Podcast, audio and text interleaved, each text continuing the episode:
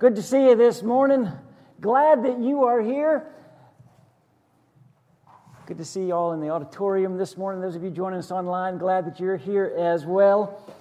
It is a blessing to be together physically or virtually or however we do it these days. If you're old enough, or if you're a big enough football fan, uh, Jimmy, you ought to appreciate this. You're an old guy who knows a lot about football.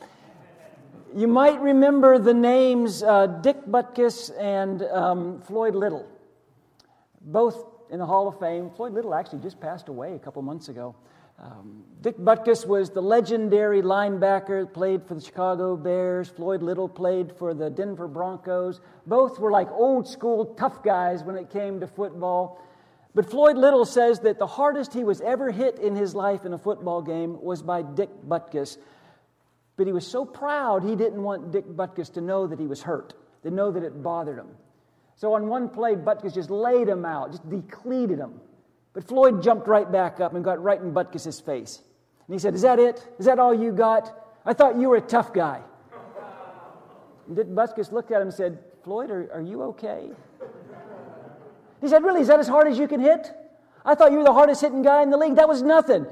Butkus looked at him and said, Floyd, are, are you okay? He said, Yes, I'm okay. Why keep asking me if I'm okay?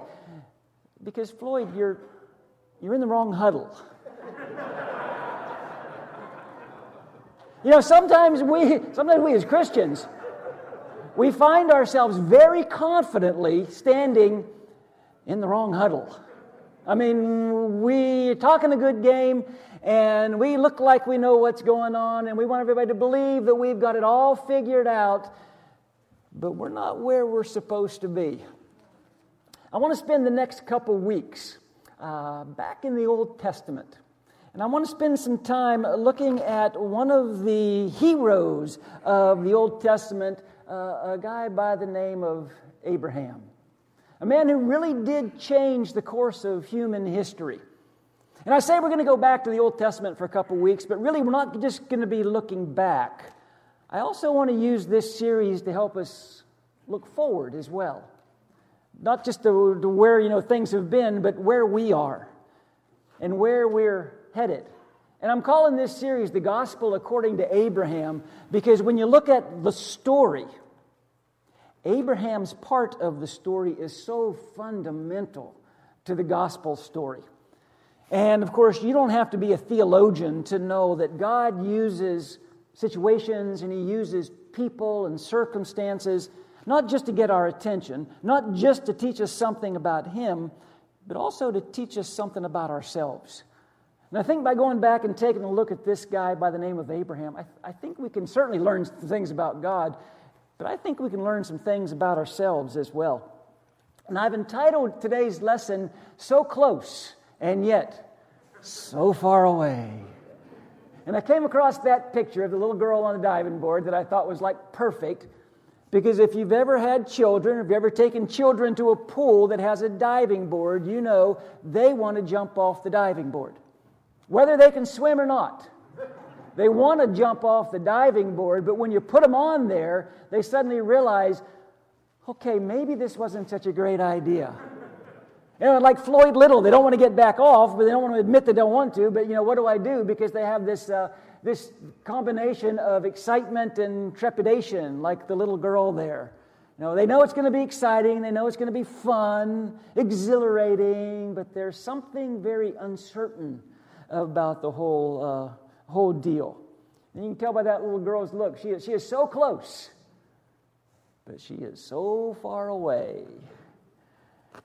There was a time when Abraham was so close to being where God wanted him to be, and yet he was so far away.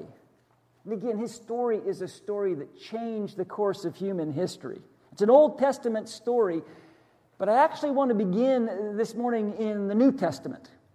And I want to share with you the Hebrews um, commentary, Hebrew writer's commentary of this nomadic patriarch whose name eventually gets changed from Abram to, to Abraham. It's Hebrews chapter 11, verse 8. By faith, Abraham, when called to go to a place he would later receive as his inheritance, obeyed and went, even though he did not know where he was going.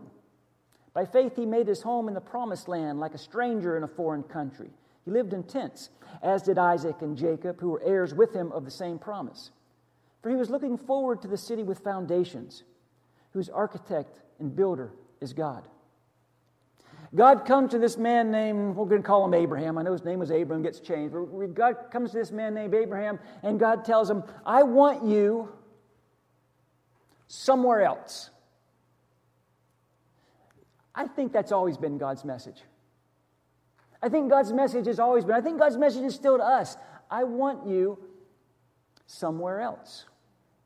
You don't read any instance in the Bible where God comes to somebody and says, Stay right where you are. Just keep doing right what you're doing. You've got it all figured out. Just maintain. You don't read that anywhere in Scripture. God is always calling us. God is a caller, God is a sender. God is calling us to go, to move. He never says, stay where you are, stay as you are. You can't follow God and stay where you are. I don't think it's possible.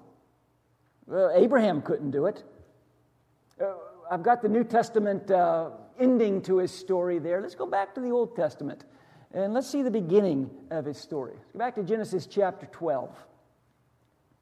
The Lord had said to Abram, Leave your country, your people, and your father's household, and go to the land I will show you. I will make you into a great nation, and I will bless you. I will make your name great, and you will be a blessing. I'll bless those who bless you, and whoever curses you, I will curse. And all peoples on earth will be blessed through you. I'll remind you that this guy, Abraham, he's one of those people in Scripture that gets a nickname along the way. Now, we know Abraham, Abraham as the father of the faithful. Very good. Okay, you're listening, some of you, a couple. The father of the faithful. And all through Scripture, Abraham is sort of lifted up as the kind of individual that has the kind of faith that God is really looking for. And one of the instances that we kind of keep going back to to prove that, faith, that Abraham was a faithful individual was because when God told him to go, Abraham went. Again, Scripture is full of expectations for us to go, for us to move. Now, read through Scripture, Old Testament and New. You'll, you'll read phrases like seeking, walking by faith, running a race, pilgrims on a journey. It's all just ways of saying go, move, do something. And God is calling us to go for the same reasons that he was calling Abraham to go. God wants us to go so he can bless us. It really is as simple as that. God wants us to follow him because God wants us God wants to bless us. And then not only does God want to bless us, God wants to use us. He wants to use us collectively, he wants to use me individually to be a conduit to all those blessings. Now, we've been blessed to be a blessing. We should be blessing other people as well. So God comes into our lives. He says, Follow me. Because where you are right now, and I don't care where you are right now, but it's not where I ultimately want you to be. You're in the wrong huddle. You're on the diving board, but you're, you're not in the water. I want to bless you. I want to use you to bless other people, but you're going to have to follow me. You're going to have to move. You're going to have to go. God is still a caller and a sender. To be saved is to be sent. If you've been saved, you have been sent. In fact, again, I'm, I'm telling you, it's impossible to stand still in our Christian walk. We can't just maintain.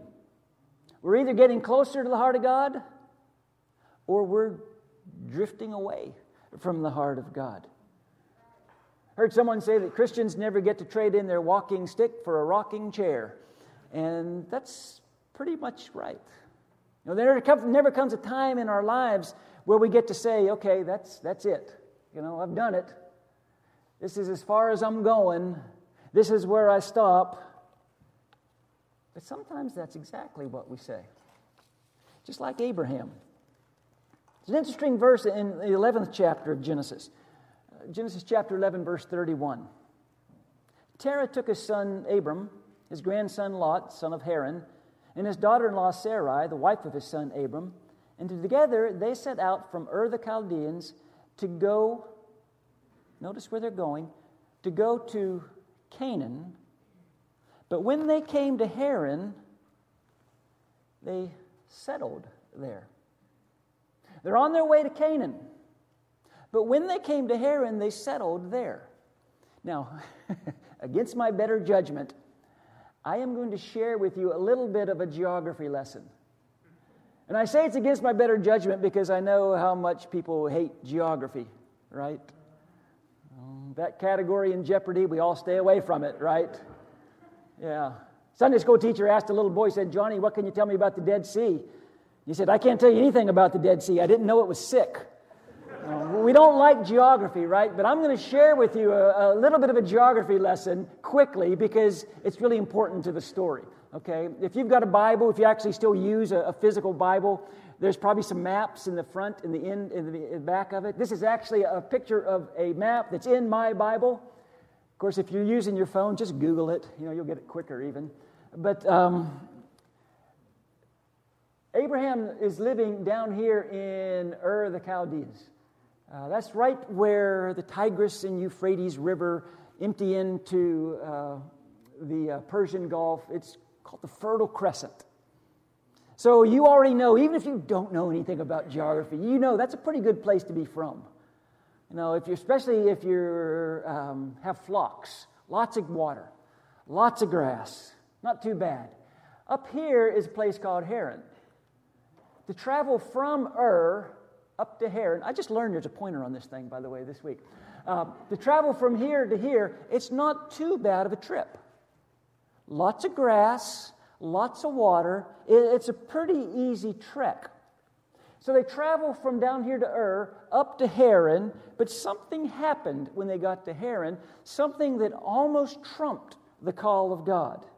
And scripture seems to indicate that maybe it's the stubbornness of Abraham's father, Terah, that, that caused this uh, hiccup along the way. Now, you get uh, up here to Haran, and when you start getting close to, to that part of the map, the water starts to run out. And you start to run into a lot of sand.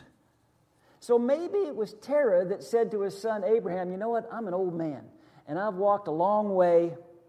This is it. This is as far as I'm going. No, it's not too bad right here.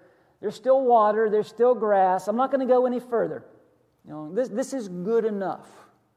Son, this is where we're going to settle down. And something happens to Abraham's call. And I think it's the same thing that, that happens from time to time with our call as well. And we talked about this a couple weeks ago this idea of partial obedience. How many of us, we've left Ur, we're headed to Canaan, we're headed to the promised land, but we've stopped in Haran and we've just decided close enough, far enough, and we just settle. I'm telling you, it's one of Satan's greatest lies. It is one of Satan's greatest deceptions. Hey, you're not where you used to be. You're a lot farther along than a lot of other people are. Don't get all overboard with this thing. Don't get too excited. Just settle down. Make your home in Haran. This is far enough. Don't go any further. Here, I came across this. There's a fad that's kind of sweeping the country, apparently. It's called the slow bicycle race. Have you heard about this? It's my kind of bicycle race, looks like. Um, the rules are pretty simple you get on a bicycle in a lane. When the gun goes off, the one who travels the least amount of distance wins. So the whole idea is to go as little uh, uh, uh, distance as possible. If your feet touch the ground, you're out. If your bike goes out of the lane, you're out. So the, the goal is really to balance there as best you can and go the least amount of distance. See, I can train for that. Right? You know any Christians like that? You know, we're in the race, but we've sort of settled. We're in a race, and we'll use that terminology, but we're not making much progress. We're just trying to stay in our lane.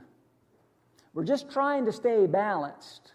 Let's not get too excited about making progress. In fact, let's just kind of maintain. You know any churches like that? That's Haran. That's one of Satan's great deceptions. You know, partial obedience, it's an oxymoron. Pretty ugly. Congressional action, you know, they don't make sense. Partial obedience doesn't make sense. Partial obedience is disobedience. And we understand that on every level of our lives. But somehow we don't make the jump spiritually. Everywhere else in our lives, we understand that partial obedience is dis- disobedience. You know, if you were to tell your son or daughter, I want you to go into the kitchen, I want you to open up the trash can there, take the trash bag out, tie it up, take it out to the backyard, put it in the big can, take the can down to the road. And an hour later, you come in and there's a tied up bag of trash by the back door. Would you call that obedience? I wouldn't. I bet you wouldn't either. Your child might. Hey, it's not in the kitchen anymore. Hey, it's tied up. It's a lot closer to the road than it was. But until my child does all that I ask them to do, they haven't done what I've asked them to do. And we get it. Until we've done all that God has commanded us to do, we have not done what God has commanded us to do. Oh, most people, I think probably most of us, we struggle with some Haran in our lives. We struggle with something in our lives where basically we tell God, okay, this is as far as I'm going on this one. Now, I'll go further on some other things, but on this particular thing, this is close enough for me. I've made some progress, but I'm drawing the line right here, God. You know, maybe it's your finances. Well, I know all those verses about God loves a cheerful giver. I know all those verses about, you know, how we're, you know, we're blessed to be a blessing. And, but I'm drawing the line right here. I'm not going there. I'm certainly not going to give sacrificially. I'm certainly not going to tithe. You know, th- this is my Haran. I'm just drawing the line here. Maybe it's your sexuality. Okay, I'm in a relationship that I know is not honoring God, but I'm not moving from that. You know, I'm not going to give up those images that I look at on my phone at night or in the middle of the day. You know, I'm just not going to go there. I'm, I'm going to stop right here. I'm going to leave it right here. Maybe it's some other sin that we just, we're not giving up. We're not moving. Maybe it's the, our, our, decision. You know, I'm just not going to tell anybody about Jesus. I'm, I'm not going to brag about Jesus. I'm just, I'll do other things, but no, I'm, I'm not going to do that. Most of us have a Haran. Some aspect of our lives where we can say, I've made some progress. I'm farther along than I used to be. In my heart, I know I'm not where God's called me to be, but I'm going to settle right here. Here's where I'm going to stay. And the question then becomes how do you get through that? How do you get past Haran? How do you keep moving from where you say, okay, here's where I'm going to settle? How do you work through that? A couple thoughts. Very simple, but, uh, but I think worthwhile. The first is we got to remember and understand we, we're called to walk by faith, not by sight. You, you think about this story of Abraham. We all know the story of Abraham. I know my audience. We know the story of Abraham. We know how it begins. We know the middle. We know the end. Abraham didn't know the story of Abraham. He didn't know. He didn't know one day he'd be called the father of the faithful. He didn't know he'd be known for being a faithful man. He just knew God said, Hey, I want you to leave. I want you to go. That's all he knew about the start of his story. Uh, verse 8 of Hebrews 11 By faith, Abraham, when called to go to a place he would later receive as his inheritance, obeyed and went, even though he did not know where he was going. Abraham was walking by faith. And I'll tell you why it's so hard for so many of us to walk by faith. It is because we are control freaks. We just are.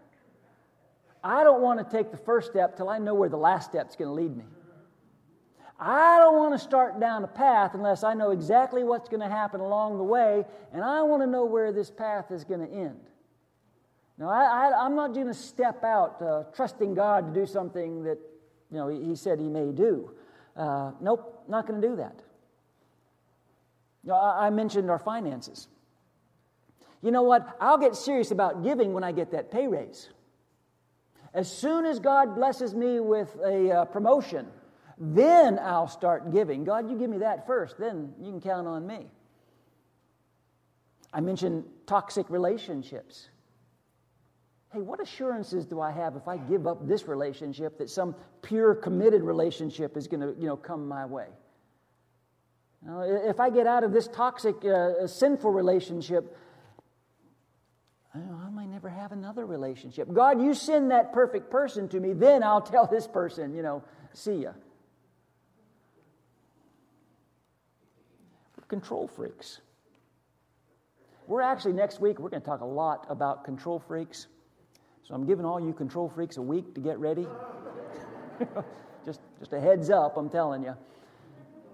But we're called to walk by faith, not by sight. Oh, faith, such a Bible word that we all, you know, we all have a definition of faith. Here's my simplest definition of faith. It's faith for dummies. Faith is trusting in God simply because you're convinced that God is good. Why do you do what you do, you weird Christian? Because I am convinced that God is good. Why don't you do all the things that everybody else does, you strange guy? I'm just convinced that God is good. I am convinced that God wants to bless me and not curse me. I am convinced that God wants the best for me and my family. God says, I don't want you to settle. I don't want you to stay where you are. I want you to go. I want you to grow. I want you to mature.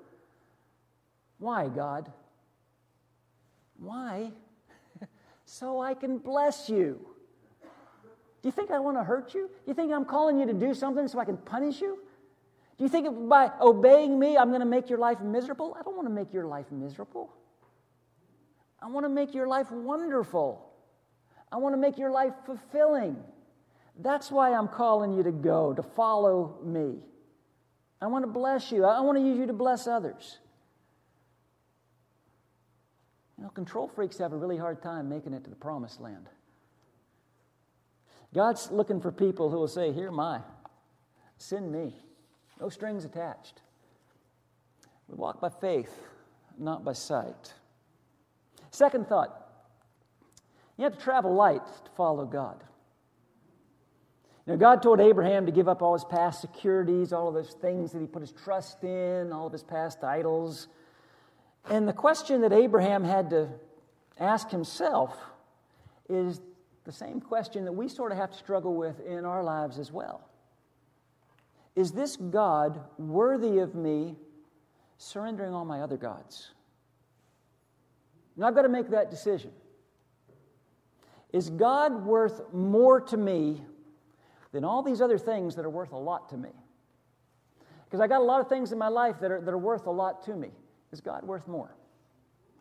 It's the question we got to deal with. Is God worth more to me than some relationships? Is he worth more to me than my personal ambitions and you know my possessions? I got Hebrews 12 on there, you know, on the screen. Obviously, God demands that we get rid of anything that slows us down, that hinders us from following Him.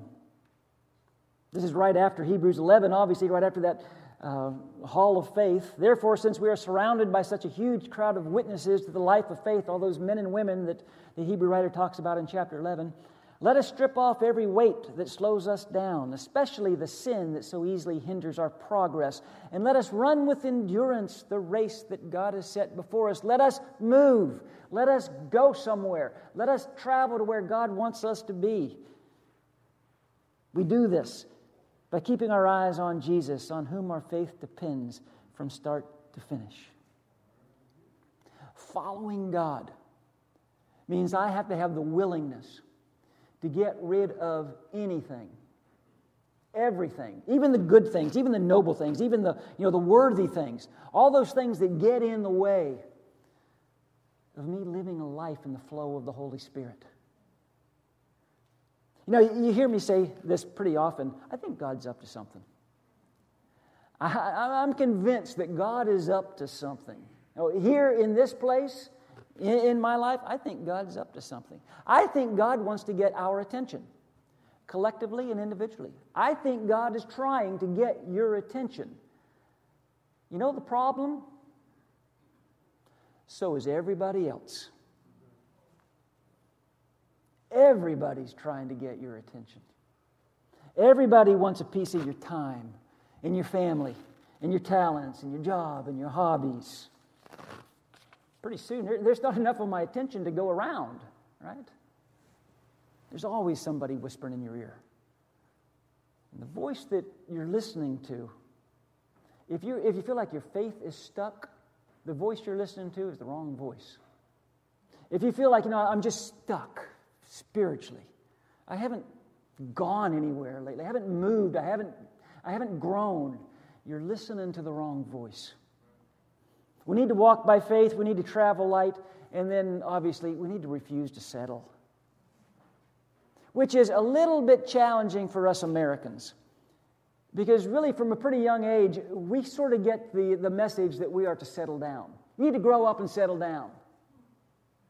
You know, someday you'll get married and settle down.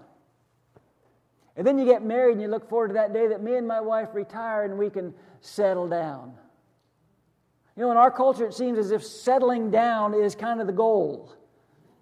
Read Scripture. Settling down isn't the goal, it's the problem. We're not supposed to settle down.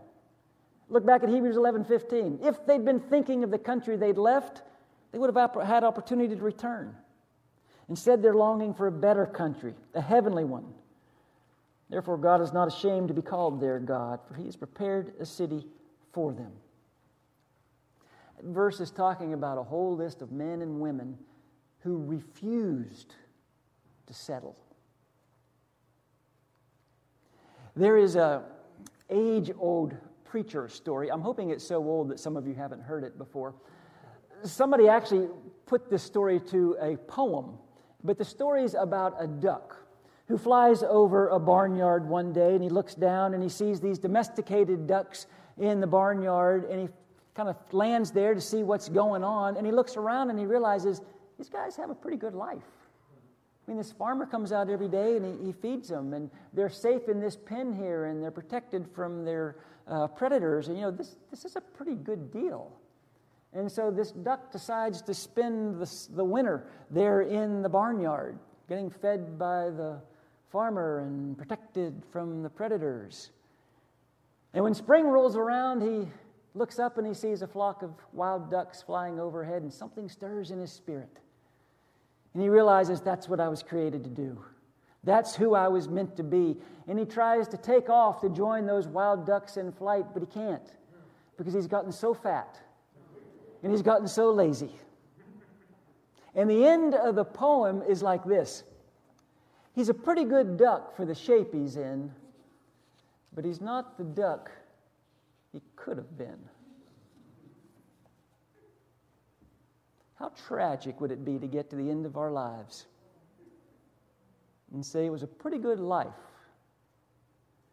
but it wasn't the life it could have been? It wasn't the life that God called me to live if you feel like you're stuck spiritually, you need to ask yourself why. Why am I stuck?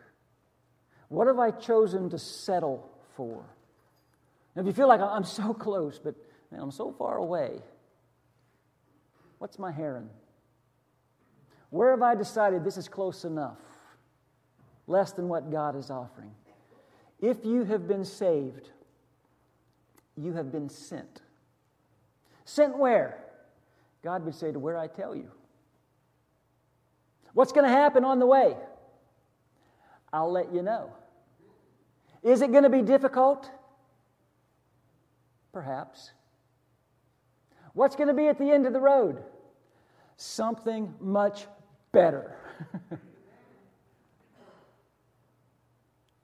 Will you be with me?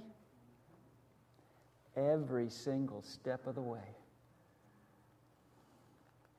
We can't settle. We can't stop. It takes the faith of Abraham. And Abraham wasn't some superhero, he was just a man who decided, I'm going to trust God.